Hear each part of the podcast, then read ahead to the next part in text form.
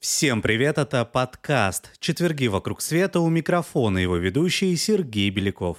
Сегодня у нас в гостях автор и ведущий подкаста «При царе Горохе» Никита Исанов. Никита, привет. Да, здравствуйте. Прежде чем записывать этот подкаст, мы с тобой обсудили возможные темы для разговора, которые касались бы поворотных моментов в истории России. Я предложил и смуту, и 17 год. С твоей же стороны поступило предложение поговорить о воцарении династии Романовых. И как только я сел изучать этот исторический период, у меня волосы встали дыбом. Во-первых, от того, что тогда творилось, во-вторых, от того, насколько это все круто. Но все же скажи, почему этот момент ты считаешь одним из поворотных событий в истории нашей страны, и почему именно эта тема лично для тебя так интересна? Я вообще еще начиная с институтских времен очень люблю 17 век.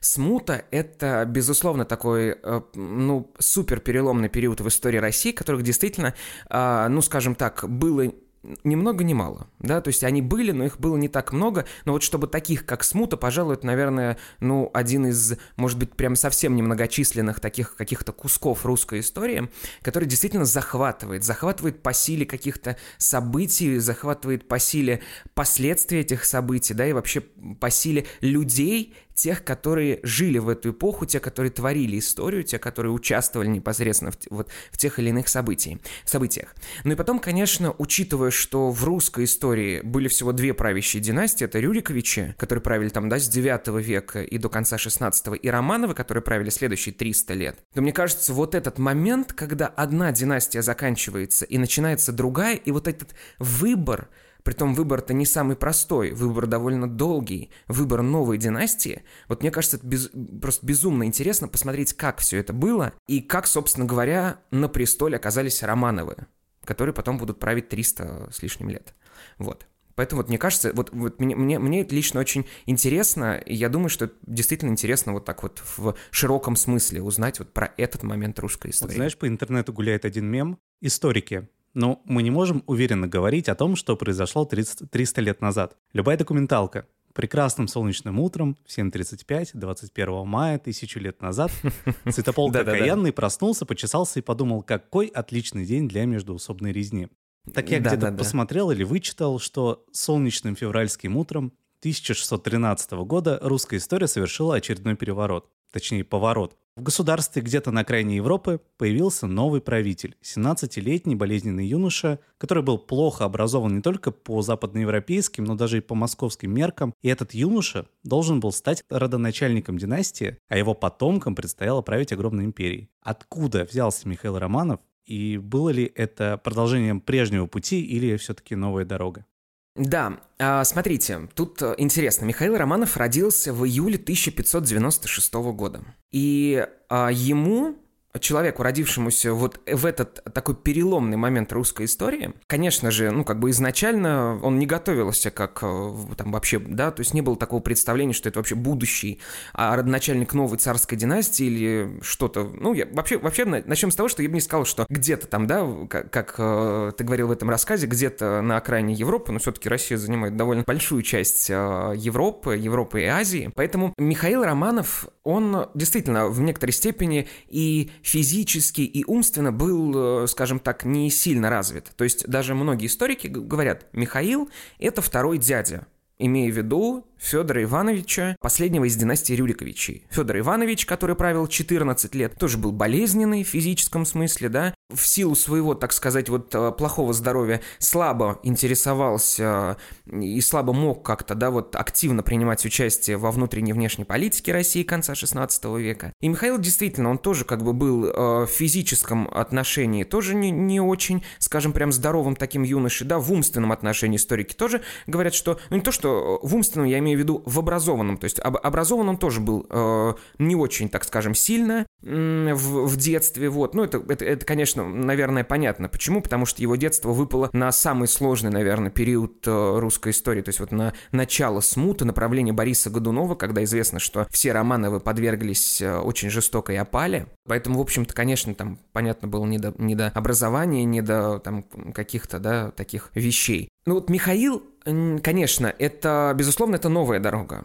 Ну, в какой-то степени, наверное, можно сказать, что это все-таки продолжение пути, потому что Романовы, как известно, они связаны с династией Рюриковичей. Но все-таки мы должны сказать, что смута — это, знаете, такой какой-то период, ну, прям переломный момент, после которого Россия несколько изменилась в любом случае, да, и последствия смуты, они слышались очень долго, и Романовым приходилось все это дело налаживать э, с самого начала. Поэтому, безусловно, мне кажется, что это новая дорога, это новая династия как-никак, это совершенно новые люди, это новые люди в некоторой степени, да, в придворных кругах, то есть это вот такой новый новый механизм, который должен был работать в следующее время. Вот. И Михаил Романов, безусловно, это вот такое, знаете, самое первое звено в этом механизме. Ну, тут очень важно, конечно, э, понимать, что первые годы правления, там, ну, даже не первые, а довольно долгие, скажем так, годы правления Михаила он провел а, в соправительстве вместе со своим отцом, с Федором Никитичем Романовым, который был, безусловно, гораздо-гораздо-гораздо более опытней а, в, в политическом отношении, и вообще вот в этих всех а, инт, интрижных таких, я не знаю, если такое слово нет,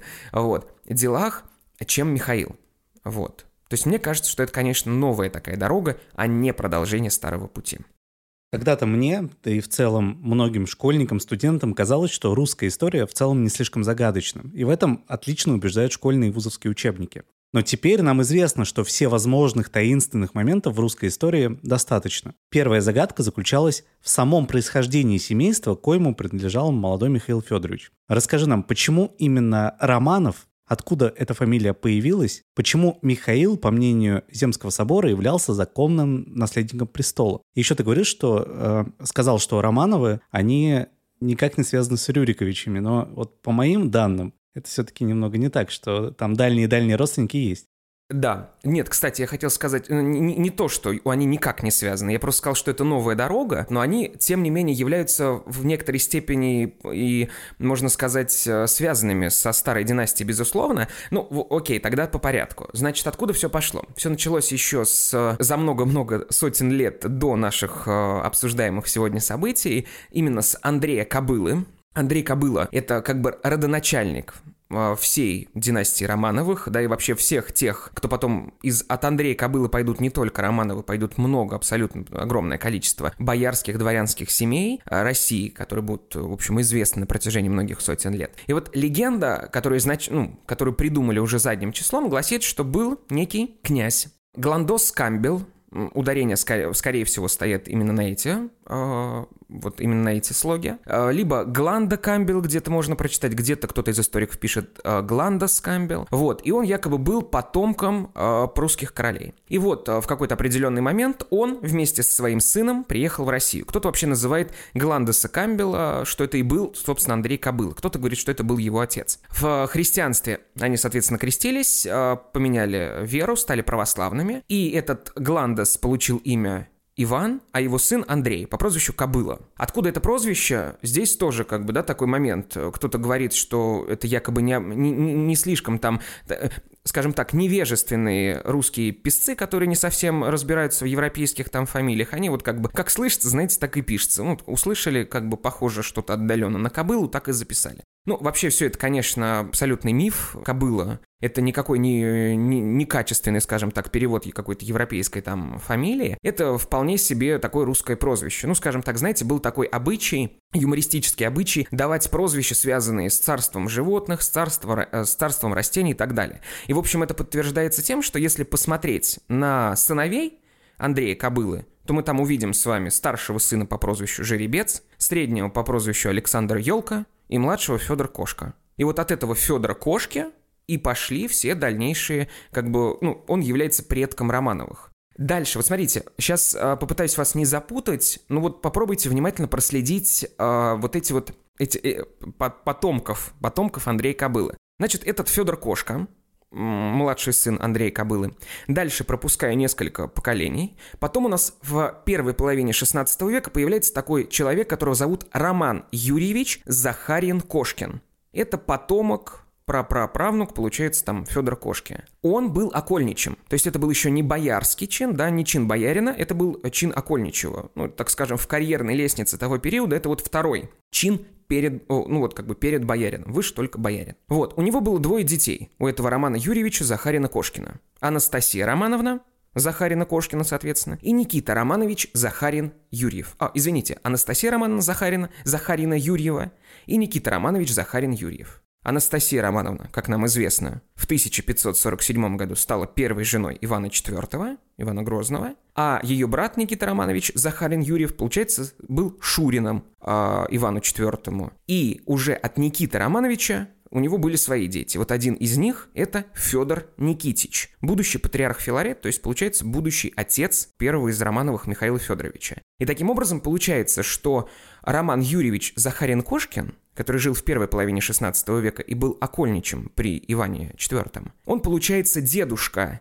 и Федора Ивановича, последнего из династии Рюриковичей, а, сына Анастасии Романовны и Ивана IV, и дедушка Филарета – то есть Федора Никитича. И вот с этим, как раз-таки этим, вот эти две династии связаны. Поэтому, когда на Земском соборе встал вопрос, а кого все-таки выбирать, да, ну, об этом еще поговорим, то, конечно же, Романовы здесь казались, несомненно, самыми максимально близкими к предыдущей династии, как раз-таки вот потому, что Филарет, Федор Никитич Романов, он был племянником, получается, а, о, нет, братом, получается, двоюродным Федора Ивановича, э, Федора Ивановича, последнего из династии Рюриковичей. Но вот ты сказал, что выдумали происхождение, что якобы Андрей Кобыла был в родстве с э, прусскими королями, властителями.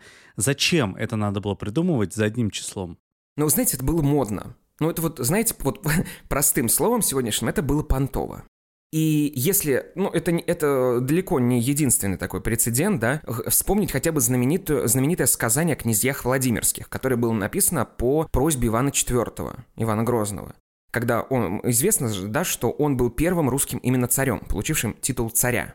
Нужно было как-то вот э, немножко, может быть, обосновать в какой-то степени, как-то возвыситься в глазах других европейских э, правителей. И тогда придумали, что Рюрик, пошел, он был потомком брата римского императора Октавиана Августа Пруса. То есть, таким образом, получается, Рюриковичи, они связаны с римскими императорами. Вот. Здесь, э, в общем-то, та же самая история, что придумали, что вот этот Андрей Кобыла, он на самом деле там вот сын этого Гландеса Камбела, который является мифической фигурой и совершенно историками никак не подтвержденный, вполне вероятно, конечно же, и несуществующий.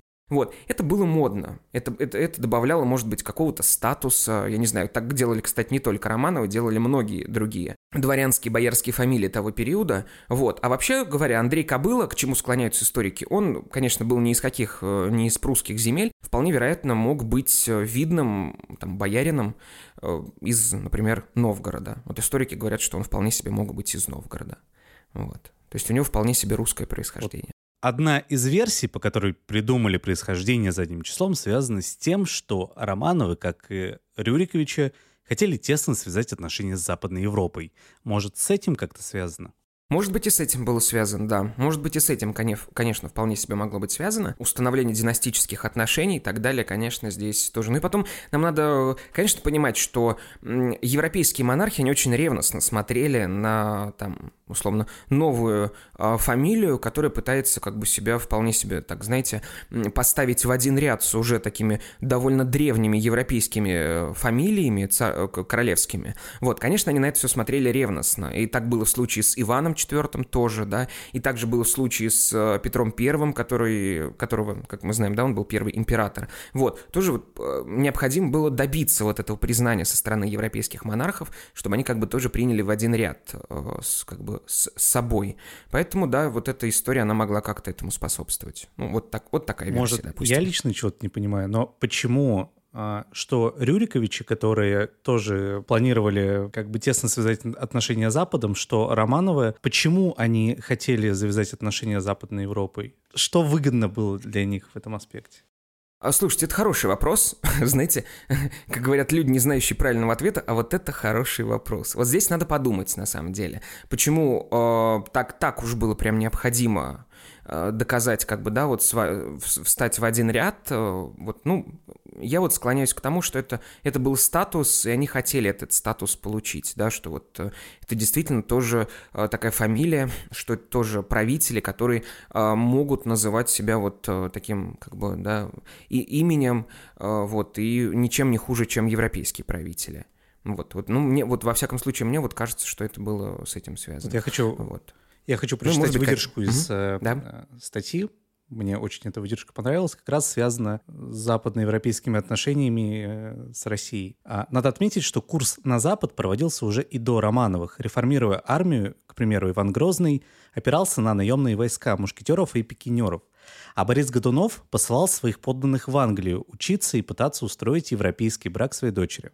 А Дмитрий предложил московским боярам мыть руки перед едой. Чем это для него кончилось, мы все знаем. И кто бы мог подумать, что уже при внуке хрупкого Михаила Федоровича бояре не только вымоют руки, но даже избреют бороды. Естественно, это говорится о Петре Первом.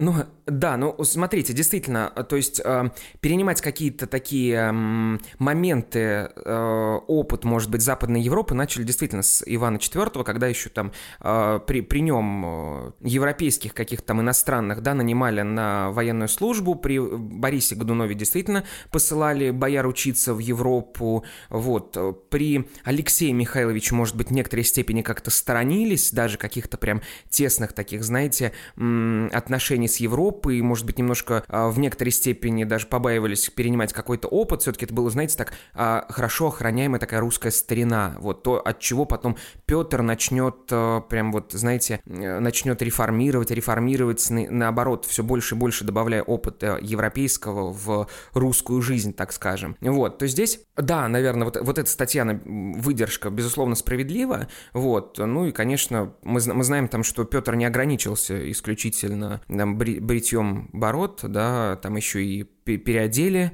э, в польские венгерские платья, как тогда называли, да, одежду для мужчин и для женщин. Ну и много-много чего полезного тогда при, привнесли из Европы. Петр неоднократно ездил в Европу. Вот. Да, собственно говоря, поэтому здесь, здесь могу сказать, что, да, безусловно, вот эта выдержка, она справедливая, и контакты, они налаживались э, еще с середины 16 века, как правило. Отец Михаила, патриарх Филарет, или же Федор Никитич Романов, по своей натуре был светским человеком. Его никогда не интересовали церковные вопросы. Куда больше его привлекала политика. Но скажи, был ли он реально хорошим политиком, чего он добился в политическом плане, и как он вообще стал священником? Вот вы знаете, здесь, вот если отвечать на вопрос, а, каким он был политиком и чего он добился, здесь среди историков вообще нет единого мнения. То есть это историки и прошлого, и настоящего, так скажем, они очень здесь в вопросе не единодушны. Каждый как бы видит Филарета в каком-то своем таком, знаете, образе. Ну вот кто-то, например, один из историков, ну, например, известный, конечно, Сергей Михайлович Соловьев, он пишет, по одному отзыву Филарет не только слово Божие исправлял, но и земскими делами всеми правил. Многих освободил от насилия. Кто служил государю, тех Филарет держал в милости. По другому изображению, Филарет божественное писание разумел отчасти. Нравом был опальчив и мнителен, а такой владетельный, что и сам царь, в смысле Михаил, его боялся. Это вот то, что пишет э, Сергей Михайлович Соловьев. Другой известный русский историк Ключевский пишет, Филарет титулом второго великого государя прикрывал в себе самого обыкновенного временщика. То есть, да, мы даже видим вот среди вот этих вот таких просто мастодонтов русской истории Соловьева и Ключевского как бы нет такого единого мнения, а кем же был, собственно, называется Филарет, да, когда э, был э, соправителем, так скажем, Михаила Федоровича. Ну, конечно, а, вот здесь сказали, что он был светский человек, это действительно так, да, то есть а, Филарет, а, скажем так, он, он был просто блестяще образован, он знал латынь, он знал латынь, он знал многие другие какие-то науки, да, то есть он был действительно очень образован, он был очень любознательным. Это был первый в Москве, знаете, такой м- ездок верхом, то есть он действительно блестяще. Говорили, что никто лучше его не умеет ездить верхом, что не было в, в Москве красивее и щеголеватее мужчины, а один голландец он говорил, что если портной какой-то, допустим, рандомный московский портной, сделавший кому-нибудь платье и примерив хотел похвалить, то говорил своему заказчику «Теперь ты совершенный Федор Никитич». Вот. И мы видим, что ситуация с началом правления Бориса Годунова, она кардинально меняется. Одно из самых первых, прям, можно сказать так, событий, которые сделал Годунов, став э, русским царем, он подверг Романовых опале. Всех братьев Федора Никитича их отправили кого куда? Самого Федора Никитича постригли а, в монахи под именем Филарет в Антониево-Сийском монастыре.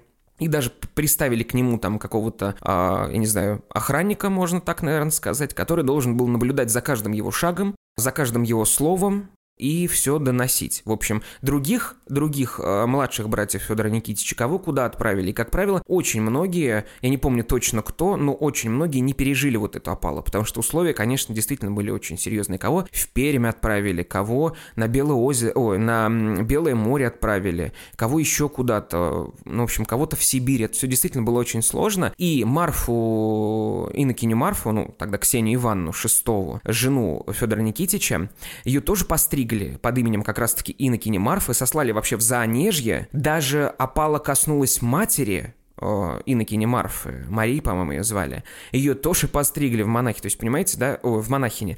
Это, это, это действительно такая была, ну, прям большая трагедия для семьи Романовых. Соответственно, разлучили Филарета и Марфу, разлучили с детьми, и вот э, Михаила, которому на тот момент, в общем, было совсем немного лет, его старшую сестру Татьяну, их отправили на Белоозеро с теткой и какими-то там еще братьями. Вот. И в следующий раз они встретились только тогда, когда уже к власти пришел Лжедмитрий I, который, собственно говоря, снял опалу с Романовых и вернул вот всех тех, кто выжил.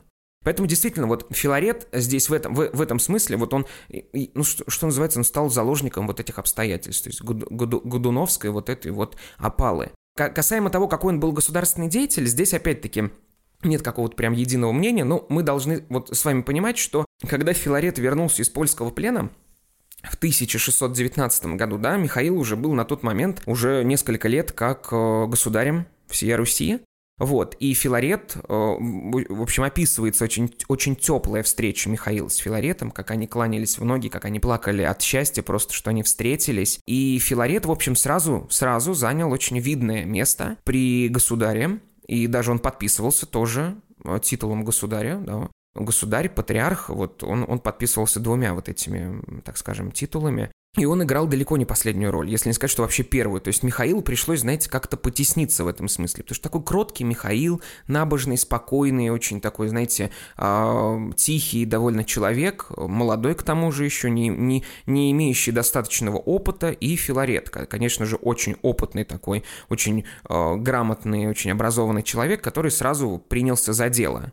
И, собственно говоря, что, ну так если вкратце пробежаться, что Филарет сделал до своей смерти в 1633 году, а он находился прям при власти как соправитель Михаила до 1633 года, то есть до своей смерти. Дальше уже Михаил уже и сам вырос, и уже и правил самостоятельно, собственно говоря, до, до, до своей смерти. То Филарет, конечно же, здесь один, а, самым важным вопросом это было, нужно, нужно было как-то восстанавливать э, русское государство после смуты, и, соответственно, конечно, нужно было наладить э, выплаты налогов, потому что это как бы основная такая статья, да, пополнения казны. А как налаживать это тоже было очень сложно, потому что многие села, деревни, они все были разорены, частично сожжены, население куда-то сбежало, тоже непонятно куда, как бы спасаясь вот от этой смуты. Поэтому, конечно, здесь заслуга Филарета еще и в том, что он организовал вот это вот э, налаживание этой финансовой системы, налаживание этой налоговой системы. Плюс ко всему исправ... и книжные исправления. Филарет тоже за этим очень тщательно следил. Какие-то экономические меры. Кто-то называет из историков Филарета реформатором, кто-то называет, что те действия Филарета, которые он делал, они не могут называться реформами, я имею в виду кто-то, да, из историков. То есть здесь вот я подтверждаю, что мнения, в общем-то, они были очень различными. Поэтому дать какую-то такую вот оценку, что Филарет вот однозначно вот э, то-то или то-то, здесь, конечно, невозможно, потому что в каждом конкретном случае нужно смотреть э, действия Филарета, что он делал, насколько это действия действительно были, а, так скажем, необходимы, полезны и так далее. Вот, то есть здесь такая фигура еще как бы довольно противоречивая. Ну вот почему Борис Годунов а, подверг а, опале это семейство, понятно, потому что ничего себе, какие у них права на престол. Вопрос. Вопрос да, вот, но... э, угу. в том, все мы знаем, как политики Средневековья разбирались со своими конкурентами. Почему Борис Годунов не мог просто взять и казнить всю семью Кошкиных-Романовых? А вы знаете, вот э, если мне не изменяет память, я надеюсь, меня не закидают потом помидорами. Мне кажется, что у Бориса, вот, вот здесь вот правда, знаете, ну, вот бывает такое, что вот какая-то информация вылетает из головы. Вот мне кажется, что у Бориса Годунова как бы было такое правило, что он не казнил. Действительно, при Годунове так прям вот казни каких-то не было. То есть он э, вот не придерживался этого правила. Он, понимаете, сделал э, Романовым такие условия этой ссылки, из которой, как вы, ну, собственно, видите, да, и многие-то не вернулись. Потому что вот, вот, вот так вот Годунов действовал. А то, почему он это сделал, это понятно, потому что, конечно, Годунов э, в период правления Федора Ивановича огромное количество времени находился у власти, то есть э, был фактически первой скрипкой в русском государстве периода Федора Ивановича, вот, который, опять-таки, в силу своего физического, да, здоровья не мог порой какие-то принимать такие вот важные решения, может быть, активно участвовать в жизни а, внут, там, внутренней и внешней политики. Федор больше исполнял как церемониальные функции, а всеми вот такими тонкостями, вопросами заведовал Годунов. Вот, и Романовы, конечно же, при Федоре Ивановиче, они тоже играли, ну, совсем не последнюю роль, совсем не последнюю роль. И Годунов, конечно, прекрасно понимал, что вот э, со смертью Федора ситуация, вот, в общем, она изменится в совершенно непонятную сторону, потому что наследников у Федора не было, и, собственно, ну, что называется, мне кажется, приходилось импровизировать, то есть приходилось быстро как-то включаться, быстро придумывать какие-то ходы, вот, и, как известно, да, Годунов был первым русским царем, избранным на Земском соборе, чего вообще раньше никогда не было. И, конечно, он отстраняет Романовых, потому что боится, безусловно. Вот. Потому что они, конечно, гораздо более приближены к Рюриковичам, чем он сам Но Борис. вот Борис Годунов умирает. Приходит Лжедмитрий и говорит, ребята, возвращайтесь. Почему тогда Лжедмитрий да. вернул, понимая, какие права на престол имеет э, семья Романовых? А, ну, знаете, а, э, Лжедмитрий не просто возвращает Романовых. Именно при Лжедмитрии Первом Филарет становится ростовским митрополитом, то есть он занимает не последний духовный сан а, в русской православной церкви. Более того, при Лжедмитрии II Филарет становится тушинским патриархом, мы знаем, да, у Лжедмитрия э, был свой лагерь в Тушино, недалеко от Москвы тогда. Вот. И там как бы и своя Боярская дума, и свои приказы работали, да, и даже свой э, патриарх был. Ну вот Филарет туда насильно привезли, как известно. То есть он э, не хотел туда, но его вот, привезли в это Тушино, нарекли там патриархом. Вот. И он был вот тушинским патриархом в этот период. Почему? Ну, знаете, э, ведь Лжедмитрий-то выдавал себя за кого? За царя Дмитрия Ивановича, то есть принадлежащего к династии Романовых. Ой, простите, уже оговорился, к династии Рюриковичей. То есть он был, э, как бы выдавал себя за младшего сына Ивана Грозного, за Дмитрия Углицкого. Ну и получается, что как бы по идее-то, по легенде, да, этот самый Дмитрий Углиц, Дмитрий Иванович, то есть Лжедмитрий Первый, он по идее родственник Романову. Ведь мы же знаем, да, с вами, что Рюриковичи и Романовы, они родственники. Вот как-то, знаете, так вот по-родственному он вернул Романовых из ссылки, ну, вполне, может быть, вероятно, мне кажется, ну, даже даже, может быть, не думая в какой-то степени о том, действительно они могут какую-то угрозу для него представлять. Но там вообще в период Лжедмитрия Первого события развивались настолько стремительно, что там спустя 11 месяцев его уже и не было на престоле. Вот. Ну вот, вот, вот так, скажем, по-родственному он их возвращает, потому что они по легенде его родственники, если следовать тому, что он Дмитрий Иванович. Почему Романовы сразу не заявили права на престол, и почему Борис Годунов, по сути, законного наследника, подверг опале? Как у него это вышло? Кто такой был Борис Годунов до прихода к власти? Борис Годунов был очень э, сильная фигура. Вот смотрите, началось все с того, что Иван э, IV, Иван Грозный, умирая, э, сформировал Регенский совет. Потому что он понимал, что Федор Иванович, его сын, которому предстоит править в дальнейшем, он как бы, да, не, не совсем, скажем так, готов к самостоятельному управлению. Иван IV, это все прекрасно понимая, э, сформировал Регенский совет где одну из главных ролей играл Борис Годунов. Борис Годунов был братом жены Федора Ивановича, Ирины Годуновой. Вот. И поэтому он максимально сразу приблизился к Федору, и фактически все рычаги управления русским государством он взял на себя. И, пожалуй, наверное, не было никого сильнее э, в этот период, в конце 16 века, чем Борис Годунов в русском государстве. То есть он действительно сумел сконцентрировать э, такие рычаги, чтобы, э, то есть подготовить, под, подготовить, так сказать, почву, чтобы после Федора сделать все, э, чтобы стать русским царем. Поэтому, конечно, он Романовых э, подвергает опале первым делом, причем, да, ну, там чуть ли не одной из самых первых его таких задач было, вот, ну, чтобы обезопасить себя, безусловно.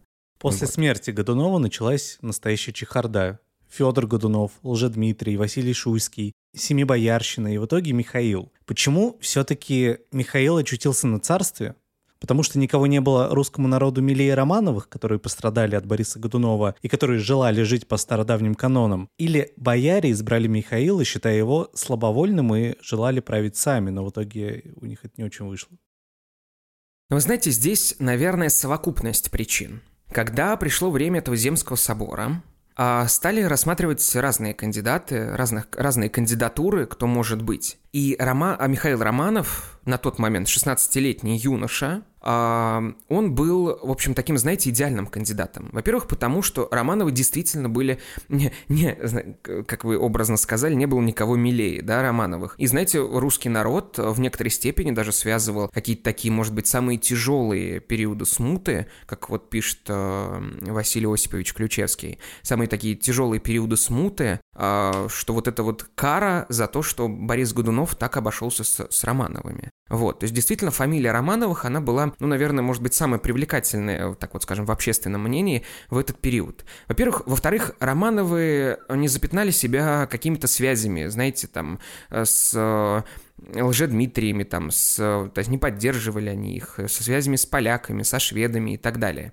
И третье, конечно, потому что Михаил Романов это был 16-летний э, мальчик, далекий совершенно от политики, совершенно не думающий о том, что вообще может когда, а, когда-то оказаться первым номером да, в государстве. И бояре выбирают его, потому что им можно управлять. Даже Федор Шереметьев в записке Голицыну, одному из тоже претендентов на Земском соборе, он даже пишет э, «Михаила Мишка Дароманов молод, разумом еще не дошел и нам будет поваден». То есть вот здесь вот вполне вероятно, конечно, э, прослеживается, что бояре надеялись э, иметь на Михаила какое-то влияние. Но все это, разумеется, справедливо было ровно до того периода, пока из польского плена в 1619 году не приехал Филарет.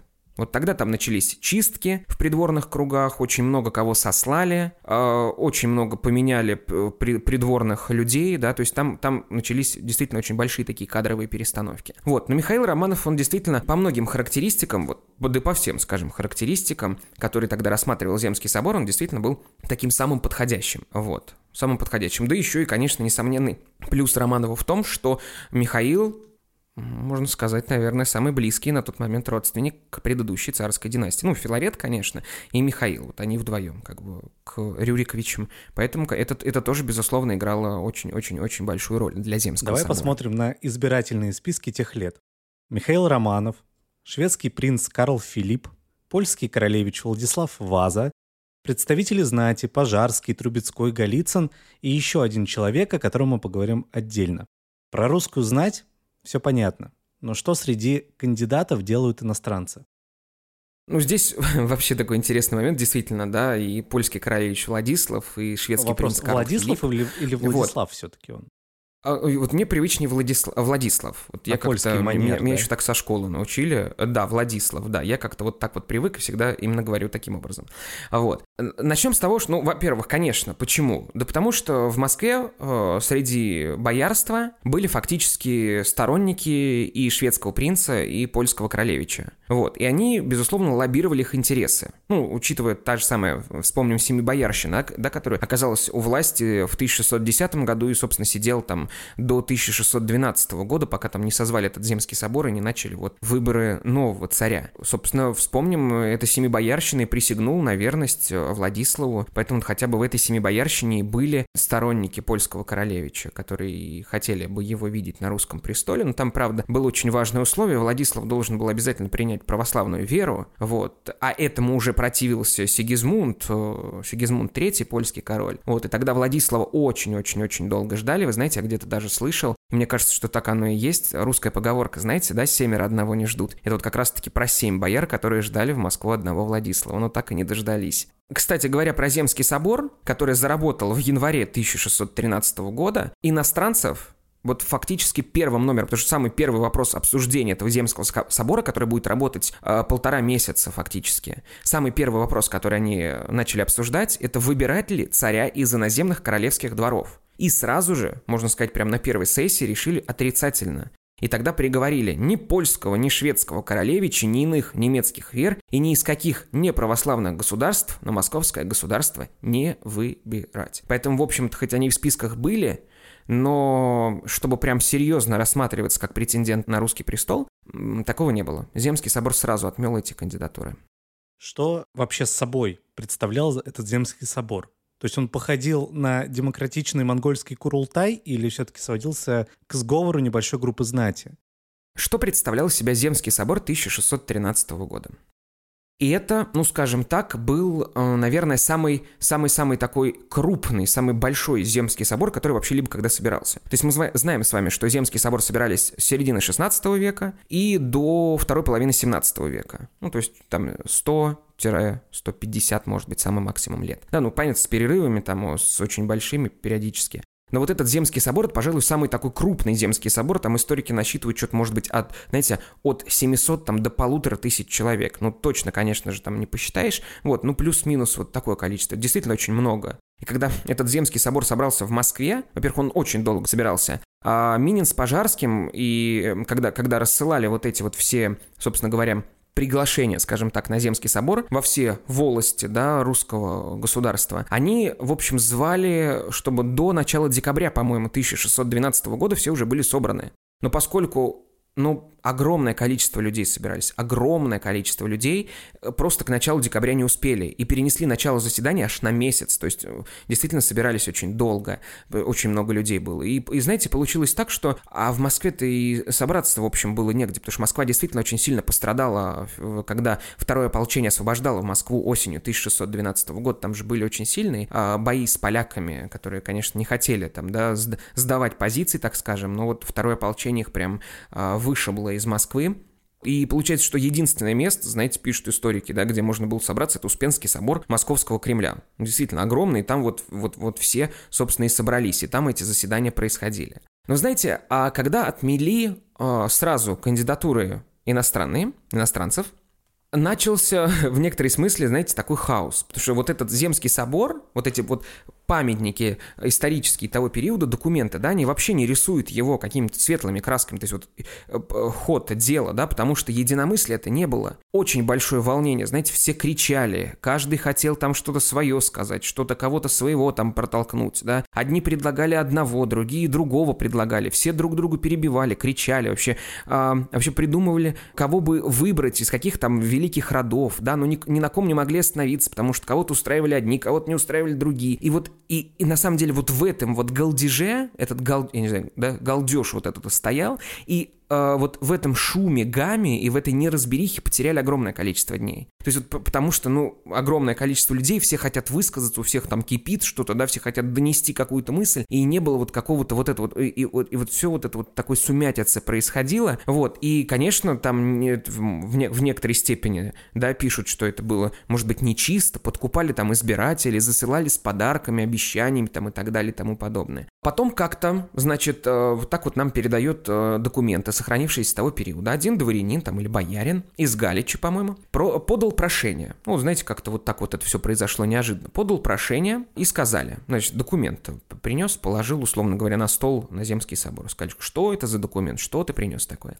И он сказал, что это документ, э, в котором написано, что царем русским должен быть Михаил Федорович. Потом его поддержал какой-то казачий атаман, тоже потому что казаки сыграли э, в избрании Романова не последнюю роль, как известно. И потом как-то постепенно собор начал кандидатуру Рос- Романова рассматривать все более, все более, так знаете, подробнее, тщательнее. Конечно, там были партии на Земском соборе какие-то, да, партии там одного, ну, я имею в виду, условно говоря, там, кто за одного, кто за другого, кто там за Трубецкого, кто за Мстиславского, кто за Голицына. Тоже, кстати, Василий Васильевич Голицын, очень яркий претендент, э, который рассматривался в качестве возможного кандидата. Кто-то там за Михаила Романова. И Пожарский даже, да, очень такой яркий деятель э, второго ополчения, говорили, тоже хотел, как-то искал престола, даже вроде заплатил немало денег. Э, вот. Есть такие слухи о, о том периоде. Вот, но наиболее серьезный такой кандидат, э, который был, это был Василий Васильевич Голицын. Да, то есть Михаил Романов, чтобы мы сразу понимали, он был не то чтобы единственным таким, да, э, кандидатом реальным, который подходил под все пункты, которые устраивали всех на Земском соборе. Василий Васильевич Голицын тоже был, это был очень видный такой боярин, э, князь, но он был на тот момент в польском плену вместе с Филаретом, они там находились уже несколько лет и просидели там до 1619 года, И поэтому, собственно, Голицын был в польском плену, его кандидатуру как-то сразу, собственно, откинули. Вот. Князь Мстиславский, но он, говорят, отказывался. Это Мстиславский, который был один из э, членов э, Семи Боярщины. Он, говорят, отказывался. Ну, а, собственно, остальных там и выбирать было некого э, среди остальных. Поэтому здесь Михаил Романов, он, конечно, был таким самым основным, самым основным претендентом. Но все-таки решили, знаете, а против Михаила были многие члены собора. Хотя он, конечно, давно считался таким кандидатом, который вообще патриарх Гермоген, очень известный патриарх периода смутного времени, вообще называл э, Михаила желательным преемником царя Василия Шуйского. Но, значит, как решили сделать? Несмотря на то, что, то, что в Земском соборе единства, конечно, не было, решили разослать тайно по всем городам людей для того, чтобы, знаете, так аккуратненько выяснить мнение, кого в городах народ, собственно говоря, хочет видеть царем на московском государстве. Ну, народ, как пишет Ключевский, оказался уже достаточно подготовленным, и все, собственно, эти посланники, которые э, разошлись по разным городам, они вернулись, это было уже время к концу февраля как раз-таки 1613 года, дело шло к завершению, и они пришли с, собственно, все почти, там, может быть, не знаю, ну, все единогласно, наверное, или почти единогласно пришли с тем решением, что народ в городах хочет видеть царем Михаила Федоровича. Тогда несколько духовных лиц были посланы э, на Красную площадь, на лобное место, где уже стоял народ, и тоже, в общем-то, спросили, кого народ, собравшийся, хочет видеть царем. И тогда тоже единогласно, как передают документы того времени, все закричали Михаила Федоровича. И а, тогда уже решено было немного дать Земскому собору передохнуть, видимо, и окончательное голосование было назначено на 21 февраля 1613 года. И это, это было, по-моему, первая неделя Великого Поста, и тогда все собрались уже и подали от каждого чина, собственно, свои окончательные результаты. И там уже единогласно был, и было написано, что вот все хотят видеть царем Михаила Романова. Ну а по каким причинам мы уже как бы говорили, да? Это и молодость Михаила, бояре, конечно, тоже, наверное, поняли, так скажем, выгоду для себя, и в том, что Михаил, безусловно, был родственником предыдущей царской династии, и то, что Михаил вообще был из, из рода Романовых, которые очень хорошо себя зарекомендовали в период смуты период смуты, в период такого вот, знаете, тяжелого лихолетия. Вот так вот. Вот как-то примерно вот так вот был а вот ты вскользь собор. Э, затронул казаков, но, по сути, они решительно лоббировали избрание Михаила Романова. Почему казаки выступали именно за молодого юношу, юнца, а не за живых до сих пор представителей других родов? Ну, смотрите, здесь э, такой момент, да, они выступали не то, что за самого Михаила. У Михаила как бы не было такой личной популярности, понятно, он еще не успел заработать. Это была фамильная популярность, то есть казаки топили за Романовых именно. Ну, например, потому что хотя бы казаки э, в свое время поддерживали Лжедмитрия II. А как известно, Филарет был в Тушинском лагере патриархом. Вот, то есть э, казаки при Романовых могли не опасаться какой-то опалы, может быть, какого-то гонения, поэтому они, в общем, были за Романовых, потому что вот э, в, в, в этом смысле, они, именно вот поэтому они их поддерживали. Почему они не могли там выбрать э, кого-то из другого, может быть, кто э, тоже каким-то образом был связан с э, предыдущей царской династией? Ну, вероятно, потому что могли опасаться, может быть, каких-то, знаете, каких-то э, последствий для себя, когда там какой-нибудь какой-нибудь новоизбранный царь может э, начать гонение на казаков. Вот, Романовы в этом смысле для казаков были очень удобны, были безопасны, именно поэтому они и выступали за Михаила Романова. Все знают, что Иван Сусанин водил врагов по болотам, но мало кто знает, что Сусанин, можно сказать, спас династию Романовых. Расскажи эту историю. Ой, здесь вообще, вы знаете, у меня даже есть отдельный подкаст на эту тему про Ивана Сусанина. Вот, э, там все покрыто, э, покрыто просто огромным количеством легенд, вымыслов, и даже за этими вымыслами непонятно, какая там действительно была правда. Иван Сусанин якобы был приказчиком в селе Домнино в родовом владении э, бояр Шестовых. Это, я напомню, Ксения Ивановна Шестого, это мать Михаила Романова, которая в, после пострига да, носила имя Иннокене Марфа. Он был приказчиком. Приказчик – это человек, который фактически выбирался хозяином, да, то есть бо- бо- боярином выбирался конкретным, и который управлял делами. Ну, что-то вроде такого, знаете, управляющего, управляющего делами. Вот, он поэтому, собственно, Сусанин, Сусанин тут и оказался, так знаете, воле случая на передовой истории. Что происходит? Какой здесь, а, какая здесь якобы есть легенда? Ну, во-первых, начну не с легенды. Когда Земский собор окончательно решил 21 февраля, что царем будет Михаил Романов, Земский собор послал, а, простите за тавтологию, посольство, группу людей, которые должны были разыскать Михаила, где бы он ни был, потому что в Москве его тогда не было. А, вполне вероятно, тогда бояре предполагали, что он был, скорее всего, с матерью в, в отчине, да, в Костромской в отчине, в Домнино. Вот для того, чтобы сообщить, для того, чтобы привести в Москву и так далее. И вот якобы в этот период а, группа поляков, отправляется на тоже, параллельно прям этим же всем событиям, отправляется на поиски Михаила для того, чтобы вполне вероятно, может быть, захватить его, может быть, как-то убить Михаила Романова, неизвестно, может быть, чтобы э, это, это, это, может быть, они считали, повлияет на решение Земского собора, может быть, будет какой-то пересмотр там в пользу Владислава, здесь непонятно, какие мотивы были конкретно у поляков, вот, ну вот эти два, так скажем, отряда, отряд бояр, которые пошли за Михаилом, чтобы привести его в Москву, да, уже после решения Земского собора, и отряд э, поляков, которые отправляются тоже на поиски Михаила, но совершенно по своим каким-то причинам.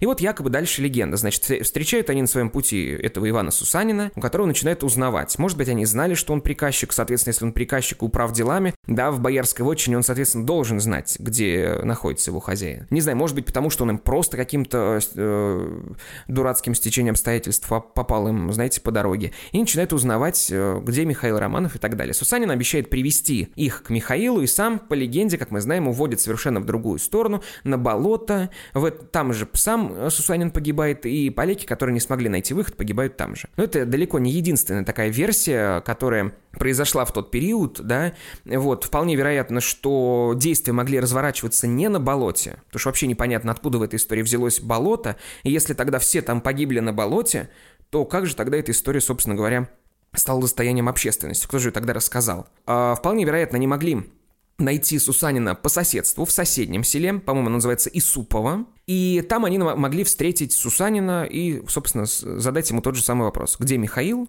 И так далее и тому подобное. Сусанин, конечно же, не рассказал, якобы по еще одной легенде они его долго пытали, в итоге посадили на кол. Вот. Ну, вот эта версия, она, конечно, более кровожадная, но эта версия хотя бы объяснима, что э, какие-то, ну, знаете, свидетели у этого всего были, и, собственно, эту историю донесли потом, и она стала достоянием общественности, да. Вот. Непонятно, что именно произошло с, с Иваном Сусаниным, но его, в общем, действительно называют э, спасителем Михаила, потому что вот имел место этот отряд поляков, который пошли на поиски Михаила, ну вот э, они его не нашли.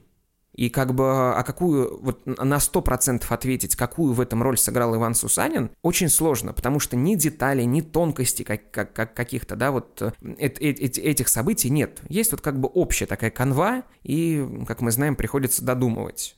А как оно было на самом деле, неизвестно. Ну, мы знаем, что в 19 веке Михаил Глинка, да, русский композитор, написал оперу «Жизнь за царя». Вот. Это, она была, по-другому она еще называется «Иван Сусанин». То есть это вот как раз-таки о событиях а, зимы 1613 года, когда Иван Сусанин вот якобы спас Михаилу Федоровичу жизнь. Итак, Романовы получили власть. Но ведь э, надо было еще ее удержать, а ситуация оказалась не такой уж и простой. И тут давай поговорим о том самом претенденте на трон, о котором я говорил раньше. Надо было уничтожить самых главных претендентов, то есть в первую очередь Марину Мнишек и ее сына, маленького Ивана, которому на тот момент едва исполнилось 4 года. Претензии Марины основывались на том обстоятельстве, что она была официально коронована, то есть помазана на царство, а ее сын формально являлся Рюриковичем, внуком Ивана Грозного. Расскажи, что случилось а, тогда и почему то есть, смотри, а, Романовых подвергли опале. Борис Годунов это сделал. Сами же Романовы решили не рисковать, судя по всему, и вот таким образом избавиться от главных конкурентов. Но Земский собор 1613 года первым номером, так скажем, да, когда первым моментом обсуждения, когда решалось, что иностранцев на престол не допустить, так, туда же приписали и Маринкиного сына, как они называли, да, и Маринкин сын тоже, то есть они сразу, в общем-то, отмели. На Земском соборе не было каких-то серьезных споров по поводу Ивана Варенка, потому что, знаете, э, тоже по слухам не вполне понятно, сын ли он Лжедмитрия II или, может быть, Ивана Заруцкого, то есть здесь тоже история довольно темная. Вот. Вот. А с Варенком, с Иваном Варенком, да, прозвище его было, потому что он был сыном вора, то есть государственного изменника, Лжедмитрия II. Как известно, у него было прозвище Тушинский вор. А, с Варенком действительно, да и вообще и с Мариной, и с Заруцким расправились очень серьезно. Ну, хотя бы, знаете, если обратить внимание на то, что, когда уже в период правления Михаила их схватили, вот Марину, Заруцкого, Варенка этого схватили, можно понять, что они действительно, ну, видимо, для новоиспеченной династии представляли серьезную угрозу, хотя бы потому, что, вот известно, Марину с сыном сопровождали 500 человек самарских стрельцов. Понимаете, Марина с сыном 500 человек. Ну, то есть это, в общем-то, действительно показывает уровень подготовки, да, что их э, очень, очень, под очень серьезной такой охраной Извините, доставляли в Москву. А, к слову, вот. вот просто я вспомнил да. один факт. Когда Иван Грозный переехал то ли на время, то ли под конец жизни, переехал в Великий Новгород, он перевез туда всю государственную казну свою. И спрятал государственную казну в трех разных церквях, в подвалах. И эту, всю эту государственную казну охраняло 500 стрельцов. То есть у них 500 это какая-то сакральная цифра была или как?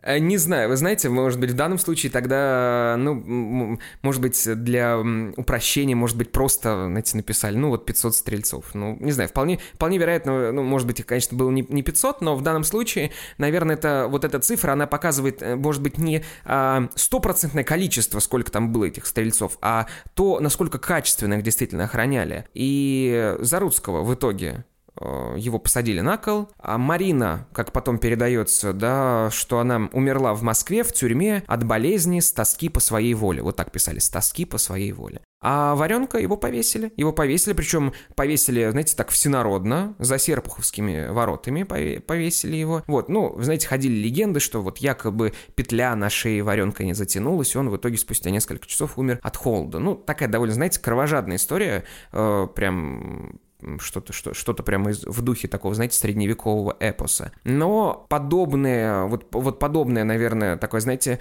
это, это было 1614 год. То есть вот и, и подобная здесь жестокость, она может быть обусловлена тем, что действительно Романовы боялись, вот, чтобы, чтобы, чтобы не повторились какие-то, знаете, такие, может быть, элементы смутного времени, когда там появятся какие-нибудь потом лже, лжеивашки, которых, которых было, знаете, тоже бесчисленное количество, их там вплоть до Алексея Михайловича еще отлавливали, то есть до середины 17 века вот они периодически всплывали, эти лжеивашки. Именно поэтому вполне вероятно это было сделано таким образом. Вот. Ну конечно, это не сам Михаил делал, да, но что э, вот мне, вот мне так кажется. Потому что Михаил, э, ну, ему на тот момент было 17 лет тогда, когда уже эти события происходили. И известно, что в первый период э, его правления, то есть до 1619 года, пока не вернулся Филарет из ссылки, огромное влияние на Михаила оказывала Инна Марфа, которая была очень властной, такой, знаете, очень серьезной, очень такой волевой женщиной. Вполне вероятно, она тоже, конечно, приложила к этому руку. Михаил на престоле, но ему нужна жена. К этому делу подключается Филарет и ищет союзников на Западе. Но ни датский король э, Христиан IV, ни шведский король Густав Адольф э, на это не соглашаются. Европа не признает новорожденную династию Романовых. Почему? Да это, мне кажется, опять к вопросу о ревностном отношении. Мне кажется, это все к вопросу о ревностном отношении. Долго очень, долго очень э, Михаила Романова не признавали.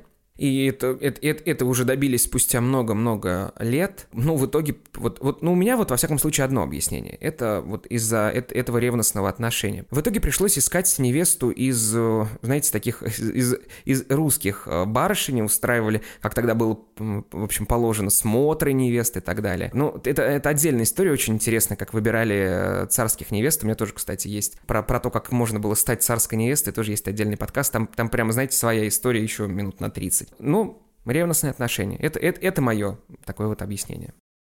Россия за правление Михаила трижды вступала в войну с Карлом Филиппом и с э, Владиславом. И трижды она подписывала унизительные мирные договоры. Что это были за договоры?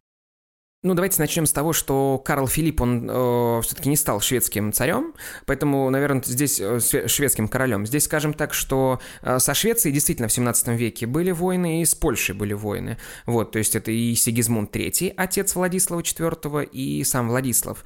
А что касаемо русско-польских отношений в 17 веке. Во-первых, это русско-польская война 1609-1618 годов, которая как раз-таки началась с осады Смоленска, в самый такой тяжелый период смутного времени, закончилась уже при Михаиле Федоровиче в 1618 году подписанием Диулинского перемирия. И одним, а, знаете, не, вот какие условия были этого Диулинского перемирия? России пришлось отдать а, Польше Смоленские, Черниговские, Новгород, Северские земли.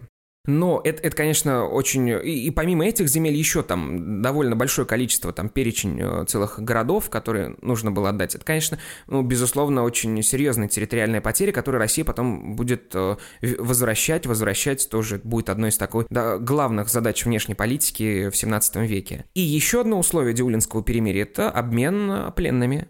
И в частности, вот именно по этому договору как раз-таки стало возможен, стало возможно возвращение Филарета из польского плена. Он там просидел что-то 8 или 9 лет. Вот в 1619 году случилось вот это возвращение, когда он как раз-таки возвращается и становится соправителем Михаила и начинает активно разруливать вот эти вот все внутриполитические проблемы, а, последствия смуты, так скажем. Следующий а, период, следующее, так скажем, обострение русско-польских отношений в 17 веке – это а, Смоленская война, 1632-34 год. Считается, Получается, это был, знаете, такое... Филарета уже было 80 к тому моменту или около 80, то есть он прожил такую довольно долгую жизнь, прям по меркам 17 века очень, очень солидную, ну, в отличие хотя бы от Михаила, который прожил 49 лет. Это как бы считается такой, знаете, а, задумка Филарета, который под конец, знаете, ну, считалось, что вот э, как бы Россия готова на тот момент э, с Польшей, да, э, сражаться, собственно, нужен был удобный момент, потому что тогда уже и полки наземного строя появились, да, и реформы в русской армии провели. Вот, нужен был удобный момент. Этот удобный момент настал, когда Сигизмунд III умер, а Владислав еще не стал царем, и вот, вот этот условный период между царствия, он был как бы очень удобный для начала Смоленской войны. Но здесь проиграли, потому что а, командующим был Михаил Борисович Шейн, кстати, один из таких, знаете, прям героев смутного времени. Ну, к тому моменту, как его называют историки, знаете, такой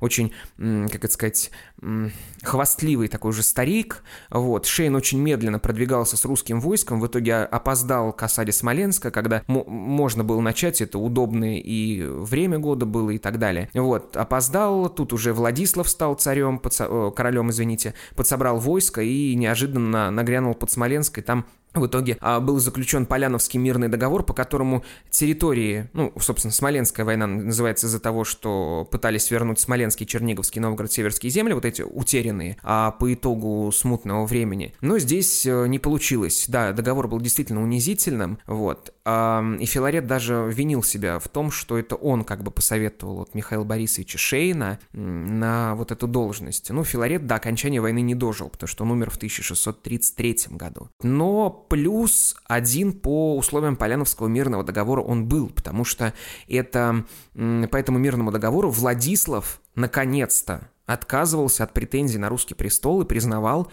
законным царем Михаила Романова. То есть вот это действительно был безусловный плюс этого всего. Ну и третья а, русско-польская война, вот так вот яркая, она уже произошла в период правления второго из Романовых Алексея Михайловича. Довольно такая, знаете, затяжная 1654-1667 года, закончившаяся Андрусовским перемирием, когда уже удалось, наконец, вернуть вот эти утерянные в годы смуты земли. Это если останавливаться на русско-польских отношениях того периода. А русско-шведских, вот э, в интересующий, так скажем, наш пери... нас период было две войны. Это русско-шведская, опять-таки, 1610-18, это которая началась э, в период тоже смутного времени.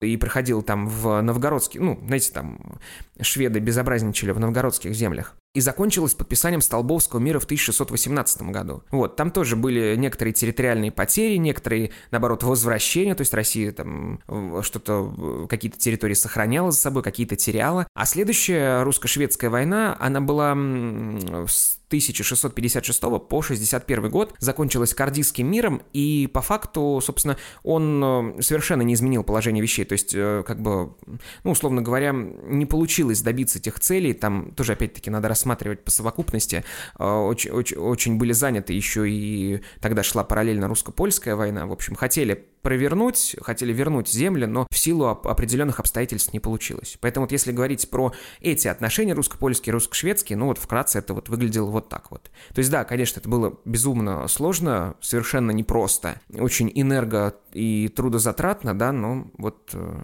это, это тоже в некоторой степени вот эти русско-польские, русско-шведские войны, они были последствием смуты. То есть вот таким вот, да, долгоиграющим последствием смуты.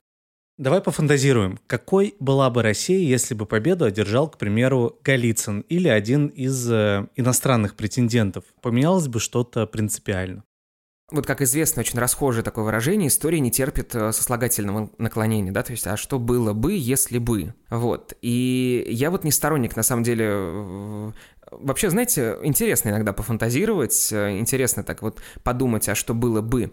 Но вот в данном случае, это, наверное, я вот, э, вот сейчас вот думал и понял, что это, наверное, один из тот случаев, когда я вообще не могу фантазировать, я вообще не понимаю. То есть, вот, понимаете, это, это вот на самом деле, наверное, а, вот э, такой вот, как это сказать, уникальный момент вот смуты, что вообще непонятно, о, о чем бы все закончилось, если бы на престоле оказался совершенно другой человек. То есть в какую сторону бы это все повернулось, а что было бы вообще? То есть вот, э, знаете, наверное, наверное, может быть, это оставить для слушателей, может быть, у них есть какие-то версии, кстати говоря. Но я вот правда сейчас думал, думаю, ну, вот, вот совершенно непонятно. То есть настолько все было непредсказуемо, как-то все, приходилось вот импровизировать в тех условиях, которые а, предлагались, настолько это было сложно, настолько было тяжело, что вообще непонятно, как бы с этим справлялись другие люди, будь то не Романова, а кто-то другой здесь вот такой вот открытый момент. Не знаю, но обещаю вот подумать. Слушатели могут написать в комментариях на одной из площадок. Кстати, да, очень-очень. Что было бы, если бы другой а, претендент вступил бы на престол. Да, мне кажется, мы так подробно сегодня как-то обо всех аспектах вот а, событий вокруг 1613 года поговорили, что мне кажется, вот какой-то такой, знаете, а, может быть, пища для фантазии, она может быть есть. Давай даже. подытожим. Михаил получил в свое распоряжение разоренную страну, пустую казну, небоеспособную армию и смуту. Чего добился первый царь и какими были последние годы его правления? А, мне кажется, Михаилу Романову, вот, вот по моему такому мнению, было, наверное, чуть ли не сложнее всех а, других Романовых. Потому что, конечно же, начинать очень сложно. И в тех условиях, в которых начинал Михаил, 16-летним а, мальчиком, и, безусловно, за годы своего правления вырос в настоящего такого очень серьезного а, государственного деятеля, первого русского царя из дома Романовых. Знаете, а, мне кажется, это действительно ну, очень, очень большого и дорогого стоит. Вот, конечно, мы говорим там на первом периоде и бояре, в первый период его правления там и бояре какую-то власть над ним имели, безусловно, и инокиня Марфа вставляла свои какие-то, да, 5 копеек, скажем так. Потом а, долгий довольно период с 1619 по 1633 третий Филарет играл роли. Говорят, что да, даже, как я вам говорил, что историки пишут, что Михаил побаивался даже самого Филарета, да, то есть он, вот, безусловно. Но вот, э, так скажем, знаете, с 1633, когда Филарет умер, и до конца правления Михаила, до 1645 года, события-то, в общем, были ничуть не менее насыщены, чем в первый период его правления. И здесь Михаил, конечно, безусловно, справлялся сам. То есть э, мы видим вот такую вот, на самом деле, очень, очень серьезную серьезную трансформацию вот 16-летнего мальчика, который, конечно же, не мог даже подумать о том, что ему достанется такая историческая роль, и то, как это все заканчивалось. Вот, Михаил а, действительно страна была после смуты крайне разорена. Иностранцы, которые приезжали в Россию после, вот вскоре после воцарения Михаила, они рисуют все, знаете, такую страшную картину опустелых э, или сожженных сел, деревень с заброшенными избами, которые были наполнены, знаете, еще не убранными трупами, и даже смрад вынуждал зимних путников, пишут, ночевать на морозе, потому что в домах невозможно было. Люди, уцелевшие от смуты, разбежались, кто куда мог, вот, весь гражданский порядок расстроился, все людские отношения перепутались, и, конечно, нужно было приложить много усилий самого Михаила Филарета, безусловно, и земских соборов, которые в, при Михаиле работали довольно много и часто, чтобы восстановить этот порядок, чтобы собрать этих разбежавшихся людей, чтобы усадить их на прежние места, знаете, чтобы обустроить весь тот житейский, так скажем, вот этот обиход, который э, как бы был до смуты, да, и вот сделать так, что как будто бы никакой смуты и не было. И это было, безусловно, очень тяжело. Поэтому итоги правления Михаила здесь, наверное, ну, стоит э, в некоторой степени сказать вот, э, в, вот, ну, я думаю, что в положительном ключе, потому что действительно было приложено очень много усилий. Конечно, было еще далеко не все решено. И Алексею Михайловичу приходилось много-много чего делать. И хотя бы, да, мы вспомним э, опять возвращать вот эти утерянные в годы смуты земли. Понятно, что это было все не быстро. Но, тем не менее, итоги правления Михаила мне представляются очень даже положительными. То есть удалось за Романовым удалось закрепиться, удалось установить свою такую, знаете, прочную власть,